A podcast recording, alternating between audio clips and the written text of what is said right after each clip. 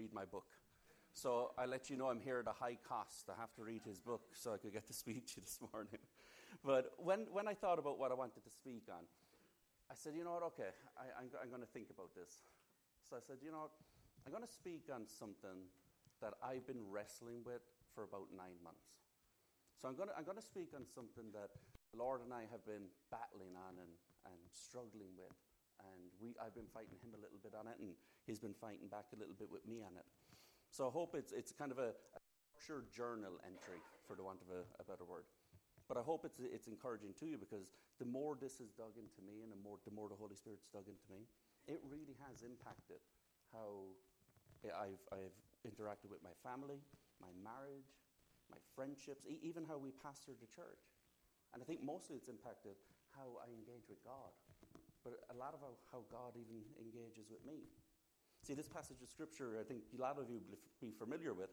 But last summer, as I said, I kind of started dealing with this last summer. It was a difficult season in my life last summer, and the Holy Spirit started to convict me and show me where, where is it that, that you're working on? Where is it I think I'm working on practically, but where am I actually working on? So today we're going to look at a passage that David prayed in Psalm 129. And it's going to be a prayer that are familiar with. It's going to be a passage that so many of you, you know. But it, it, was David wrote this during a time in his life when he was under attack by his enemies. You know, he, he was being wrongfully accused of things, he was being attacked. So, you know, this very simple prayer, this very, very simple thing that David prayed, implications of it are absolutely massive. That you and I can get the courage to pray this and mean it, it can have a massive, massive difference in our lives. And the prayer is basically summed up in two simple words Search me. Search me. That's it. Just search me. So, over the next hour and a half, we're going to dig into this. we're going to dig into this. Now, why would these two simple words have the ability to completely change how a person interacts with God, how you interact with your friends and your family? How can these two simple words have that? Because when we pray, search me, we're asking God to search our heart, our motives, to help us shine light on offenses against Him and maybe offenses against each other. We're, we're asking God to show us our blind spots. What is it that I'm not seeing? Well, what is it that, that I don't know is there that I need to repent of and change? See, we're, we're asking God to show us the good things we do too, to search our hearts. What do we do really well that we're unaware of? How do we encourage people without even know we're encouraging them? See, David's inviting God to, the, to his inmost thoughts. And he's asking him, let me, let me see the word, let me see people from your perspective. Because we sing it in our worship songs, don't we? It's like, you know, Lord, change my heart. Let me see the world how you see it. And this is what David's praying. He said, let, let me truly see things how you see them. So if you have your Bibles, will you open up to, to Psalm 139? I'm going to just look at the last section. We obviously read it a moment ago, but we're just going to look at the last section, verses 23 and 24. And here, here's what it says Search me, God, and know my heart. Test me and know my anxious thoughts. That if there's any offensive way in me, lead me in a way everlasting. Now, I've broken into some sections that I've been journaling about for, for about nine months now. And the first thing David prays is, Search my heart. Search my heart. Search me, God, and know my heart. Now, what's the big deal about asking God to search our hearts? See, people use the term all the time, don't we? It's like, oh, they've got a great heart. Just, just look at their heart. Or even our love songs, all of our love songs. When Marie walked into the church, that's what she started singing immediately to me was love songs.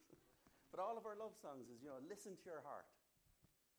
You know, that, that's what we look at. But the fact of the matter is, we, we, we don't have good hearts. We, we, we don't. I mean, Jeremiah 17 9 says, The human heart is the most deceitful of all things. It's desperately wicked. Who knows how bad it is? it's not. It's, it's not good. See, we need to understand that without the changing grace of Jesus Christ, our hearts aren't good. You know, we, we deceive others, we deceive people, we have hidden motives, we often have agendas. Our heart, in and of itself, isn't good. And who's the most common person we deceive? Ourselves. Ourselves. We're, we we deceive ourselves more than anybody else. Why? Why would we do that? Because we compare our intentions to others. We compare what we think we want to do to what other people actually do. We lie about is, see, I didn't mean to do that. I didn't mean to hurt you. But when you hurt me, you meant it. Those actions. Or what do we say is, I'm not a gossip, I'm just concerned about others. Or I'm not a, a drunk, I just like a drink. I'm not judgmental, I'm observant. I'm not, I'm just really wise with money. We, we, we give ourselves grace, but we kind of punish other people. See, it's. Am I messing up? I get rid of this.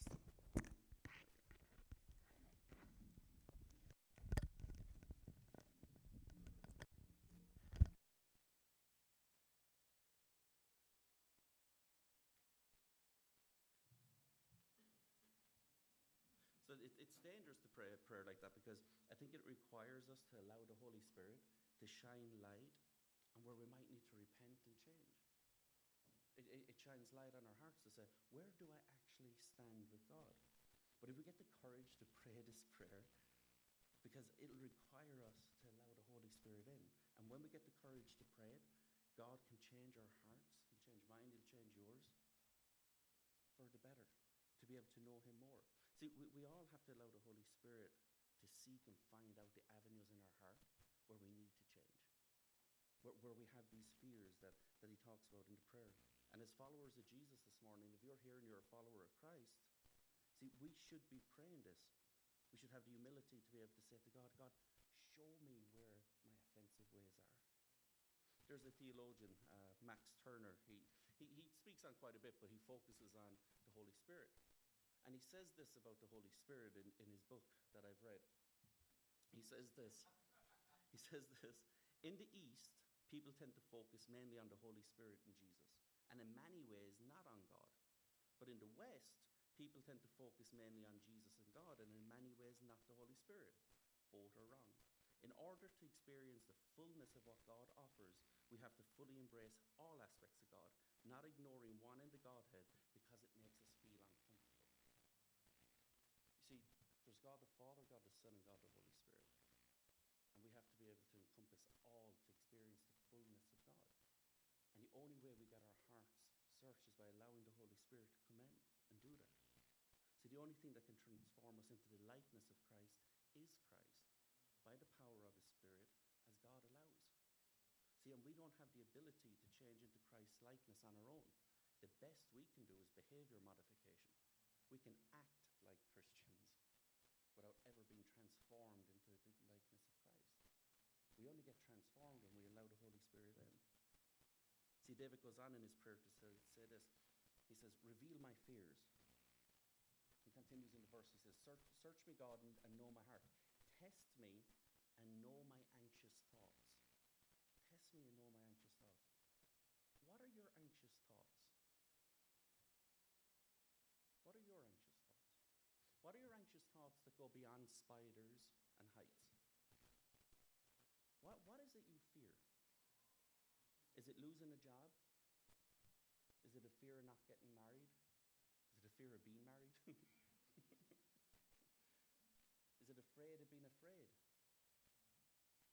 Or may, maybe you're afraid of succeeding. What, what, if, what if God actually used you the way He wanted to use you? Are you afraid of that? Maybe you're afraid of actually being the best version of yourself that God can use. Maybe, maybe we're, we're frightened of actually becoming what God wants us to become. And if we were, it wouldn't be unusual because it means we have to be stretched and grown and changed. But until we admit our anxiety about something, we can't give it to God.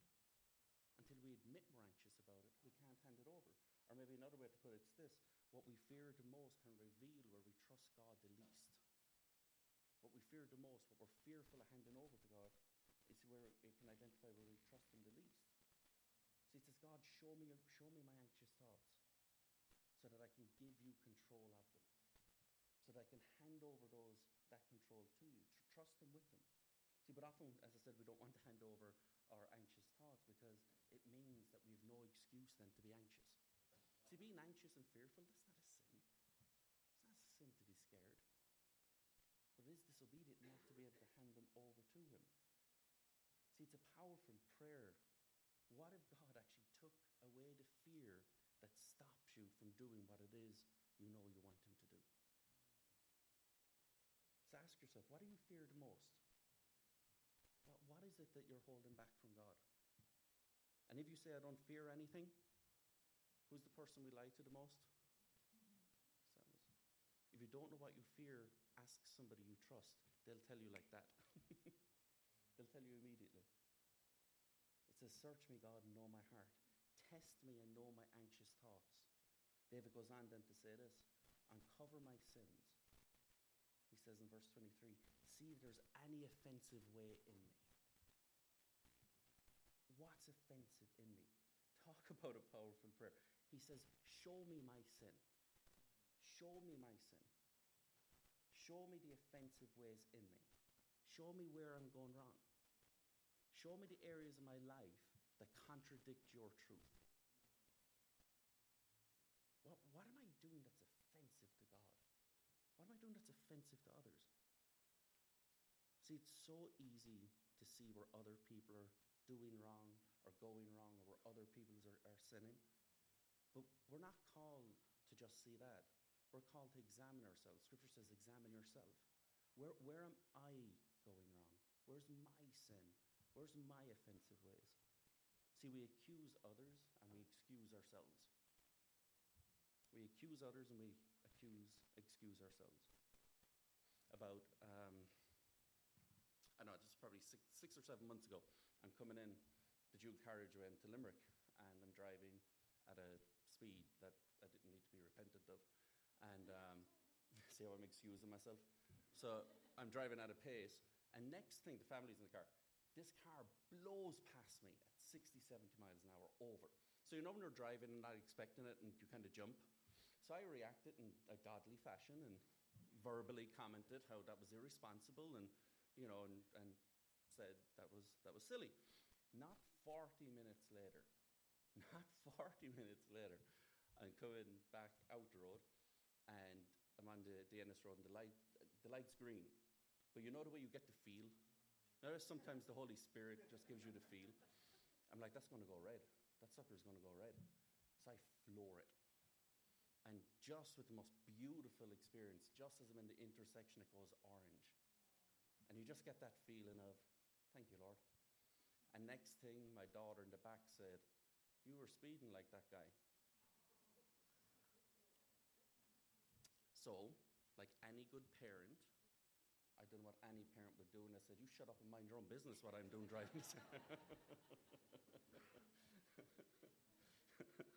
I said, You mind your own business and keep reading your book. but you know, right? That's why she was asleep. Okay. Yeah. But you know, I thought it was a good teaching moment, you know, to be able to look at her and say, You're right. You're right. I was speeding. I just did the very thing I commented on someone else doing. And I was caught. And I hated it I hated the fact that I was caught. But I was so happy she had the courage to call me on it. And I, and I, and I honestly did say to her, You're right. I'm, I'm sorry, I, I actually did exactly what that guy had just done. Little punk. But when, when, when you give God permission, when you give God permission to show you your offensive ways, when you give God permission to do that, how you're sinning or, or how you might be sinning, it's an incredible experience. And the important thing is not to justify away our sin, not to justify that we've become so accustomed to it that we don't even see it as sin anymore. That's what David's praying. He said, Lord, show me how I'm offensive to you. See, oftentimes I, I found I, I come up with these questions for myself that I found are good questions to help me with my own self awareness around this. And the first question I came up with was, What are others trying to tell me? What are others trying to tell me? What have I got mad about when somebody's brought it to my attention? Where, where is it I push back? If somebody's told me something multiple times, there might be something to it. And why am I getting defensive about it? Or the other question was, you know, what, what have I realized? What, what have I realized for some time that I'm not changing? What do I know that if I changed it immediately, my life would immediately improve? If I change it immediately, my relationship with God would immediately improve. And asking myself, why aren't I changing it? And then the last question that I have pinned up on my Bible is where am I most offensive? What's my sensitive spot? Where's my Achilles heel? Like, what am I not open to hearing? And I, when, I, when it's brought to my attention, I tell them I don't have a problem, you have. When I, when I, when I, when I ask myself those questions and I'm aware of them, and, I, and I, I, I'm willing to allow the Holy Spirit in, it's amazing what the Holy Spirit can do with that. And I have to stop deceiving myself. Again, Jeremiah 9, the human heart is the most deceitful of all things. It's desperately wicked. Who can know how bad it is? See, when you have the courage, I think, to pray these prayers that, that, that David's praying, and we have the courage to ask these questions, God will knock us off our seat. He'll sit there and he'll say, I want you to transform into the image of Jesus. Romans 12. It's not just the, the acting, but the transforming of the mind. We, confess to God for forgiveness, but we confess to others for healing. And that's why, as John rightly said, if you're not in a home group, if you're not in a small group, get in one. This is a wonderful place to come together as a body of believers, but it's in those home groups where growth can really happen. And I remember, John I don't know if I was 19, 20 maybe, I'd go to your house, Tuesday nights maybe, I can't remember. You know, but, but I'd, I'd go to John's house every week and just to be challenged and the encouragement and the growth. So if you're not in a home group, I'd really, really encourage you to get into one. But then David wraps up his prayer with this, which I think is just a wonderful way to wrap up his prayer, which is lead me. Lead me. Lead me in your way everlasting. So after you've got you know self-realization, after there's confession, after there's repentance, David prays, lead me. Because when you show me my sin, when you show me where I need to change, now you lead me. Now, now, now you take control. Here's what it says. So if you if there are any offensive ways in me, lead me in your way everlasting. See, when we have that courage to, to pray this prayer and, and mean it, when we have the courage to do what, what David prayed, he stayed with him. He led him, He guided him, and He helped him. And for us, we, we know we need God's grace and His power and His presence and His comfort. We know that. God doesn't just say, hey, make all the changes and come back to me later. He stays with you to help you and guide you and to support you and catch you when you fall.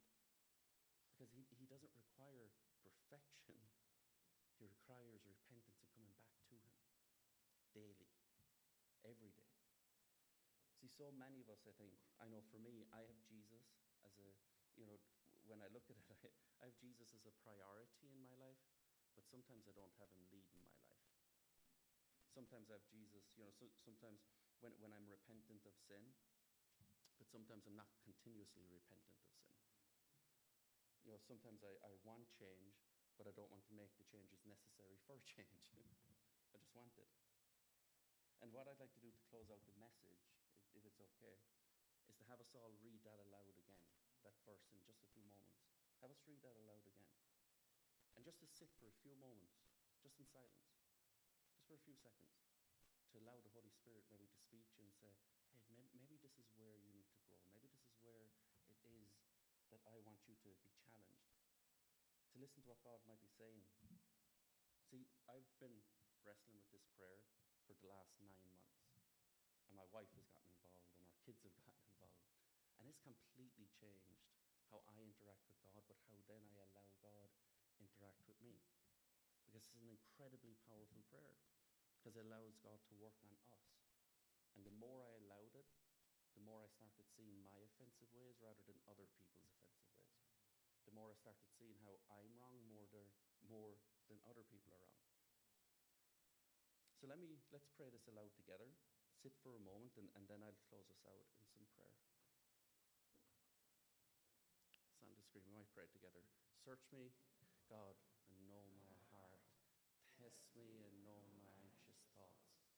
See if there's any offensive way in me, and lead me in the way everlasting.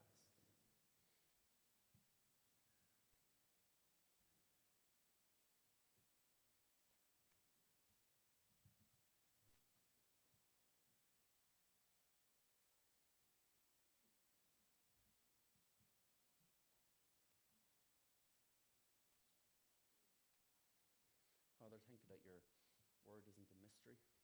Thank you that you're not a mystery. You, you lay it out so clearly in, in your word. And I don't think there's not, there's not one of us in here this morning that don't appreciate the grace and the kindness that you've shown us, that the, the price you paid on the cross for us to be able to come to know you. I pray that you give us the courage to have the courage to be able to allow you point out our offensive ways, intentional or not, to make the changes we need to change to be able to grow your kingdom and, just our surroundings or our environment, but what's best for your church. I pray you give us the support we need through friendships and small groups and the church body. I pray that you give us the, the courage to be able to, to see ourselves how you see us as unconditionally loved. I pray that you give us the ability to be able to live that love out, that knowing that we're secure in who you made us to be. I just thank you for this church. I thank you for the, just the invite to be here this morning. Just it's wonderful to see so many believers around Limerick and in this, in this congregation that love and want to serve you. I just pray that you give us the, the ability to live this out day in and day out in our families and in our friend groups and our work and our school, but with each other that we can encourage one, we can encourage one